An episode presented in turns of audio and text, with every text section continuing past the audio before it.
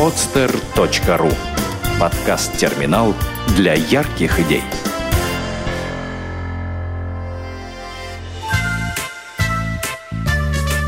Проект «Сказки доброты». Паучок. Автор Рафиль Гельмиев. Непонятное стало твориться с лесом. Раньше шумный, густой, полный деревьев и зверья, за несколько лет он превратился в захламленный участок земли с засыхающими стволами. Быстро растущий городок поблизости и множество дымящих заводиков сделали свое грязное дело. Зверушки и птицы, не выдержав натиска человеческой цивилизации, покинули лесок в поисках более спокойного места. Лишь мелкие да слабенькие все еще прозябали здесь. Раздолье было лишь для прожорливых гусениц и жуков, оставшихся без своих главных врагов – птиц. Деревья чахли не по дням, а по часам. Земля потихоньку стала высыхать.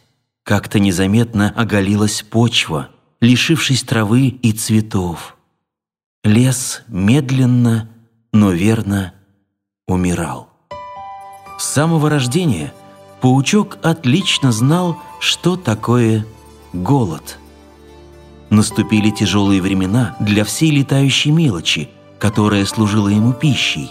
Тихо и незаметно стали исчезать и пауки. Кто-то убегал из леса, кто-то, обессилев от голода, тихо засыхал под какой-нибудь корягой. Даже паучок, с детства привычный к голоду, начал потихоньку слабеть все реже попадала в сеть добыча. Лишь случайные мелкие жучки, запутавшись в паутине, давали возможность хоть как-то существовать. Паучок целые дни проводил за плетением сетей. Крупные жуки, которых в лесу стало невероятное количество, постоянно рвали паутину. Паучку снова и снова приходилось латать дыры. Однажды на закате, после очередного набега жуков, Паучок разглядывал разорванную паутину и грустно думал. «Лучше засохнуть где-нибудь, чем так жить».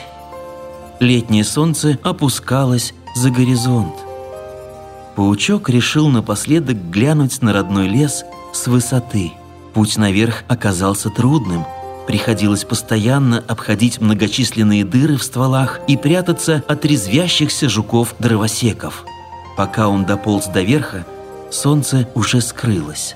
«Ладно, дождусь завтрашнего дня», – решил паучок. По привычке, быстро и ловко смастерив себе паутину, он заснул. Проснулся паучок на рассвете. Поеживаясь от прохлады, он с трудом сообразил, что сидит высоко на березе. Сразу вспомнилось, почему он тут.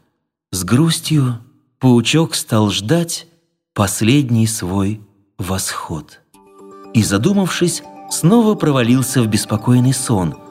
Вдруг что-то яркое, сверкающее ударило в глаза паучка.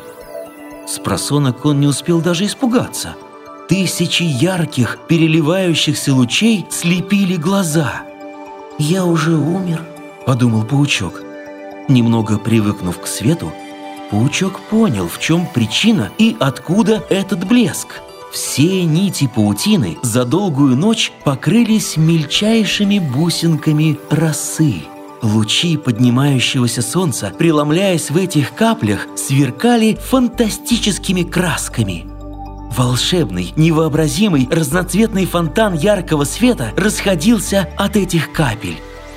Легкий утренний ветерок покачивал паутину, феерическое действо усиливалось, Обалдевший паучок, затаив дыхание, смотрел.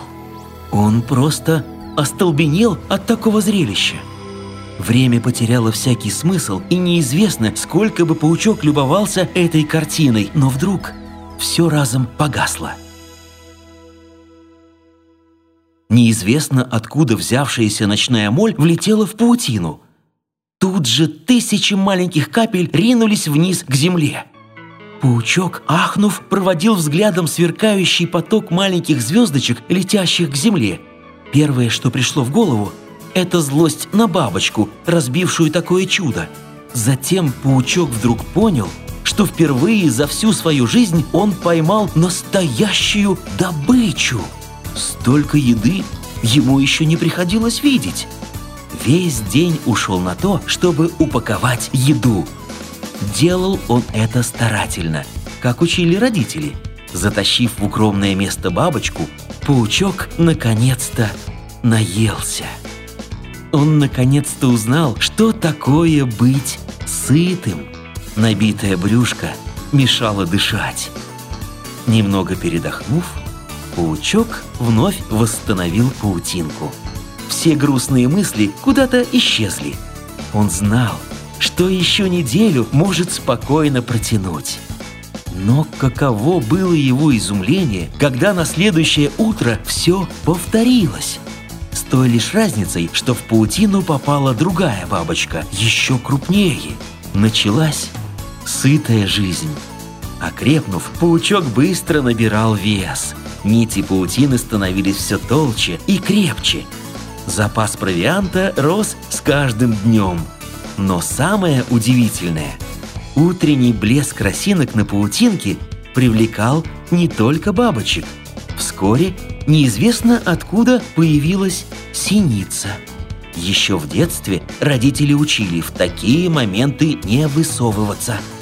Любопытная синица кружилась вокруг паутины, возбужденно посвистывая. Тут с разлета в сеть влепилась бабочка. Синица, опешив от такого подарка, примолкла. Бабочка была мгновенно съедена – Прождав еще немного возле опустевшей паутины, синица спорхнула вниз. Десятки мелких и крупных жуков, разбегающихся от нее, привели ее в восторг. О таком изобилии пищи можно было только мечтать. Именно тогда что-то в этом лесу начало меняться. Кто знает, может, утренний блеск росы, может, та синица оповестили близлежащие окрестности, но лес – потихоньку стал наполняться жизнью. Как-то незаметно, день за днем, все больше птиц стало порхать по лесу. Изобилие пищи позволило птицам выкармливать больше птенцов, и стало заметно, как из бледно-коричневого, засохшего лес становился зеленым и ярким. Вскоре жизнь леса вошла в свое русло – находящиеся вокруг леса заводики стали вдруг закрывать. Оказалось, лес собираются объявить заповедным, потому что только в этом лесу обнаружили новый вид паучков, промышляющих особым способом, неизвестным до сих пор ученым. Только в этом лесу Паучки умели строить паутинки и украшать их прозрачными капельками клея, которые сами же производили. Свои сети паучки плели только высоко на деревьях и всегда так, чтобы на них попадали первые лучи восходящего солнца. Сделано на podster.ru Скачать другие выпуски подкаста вы можете на podster.ru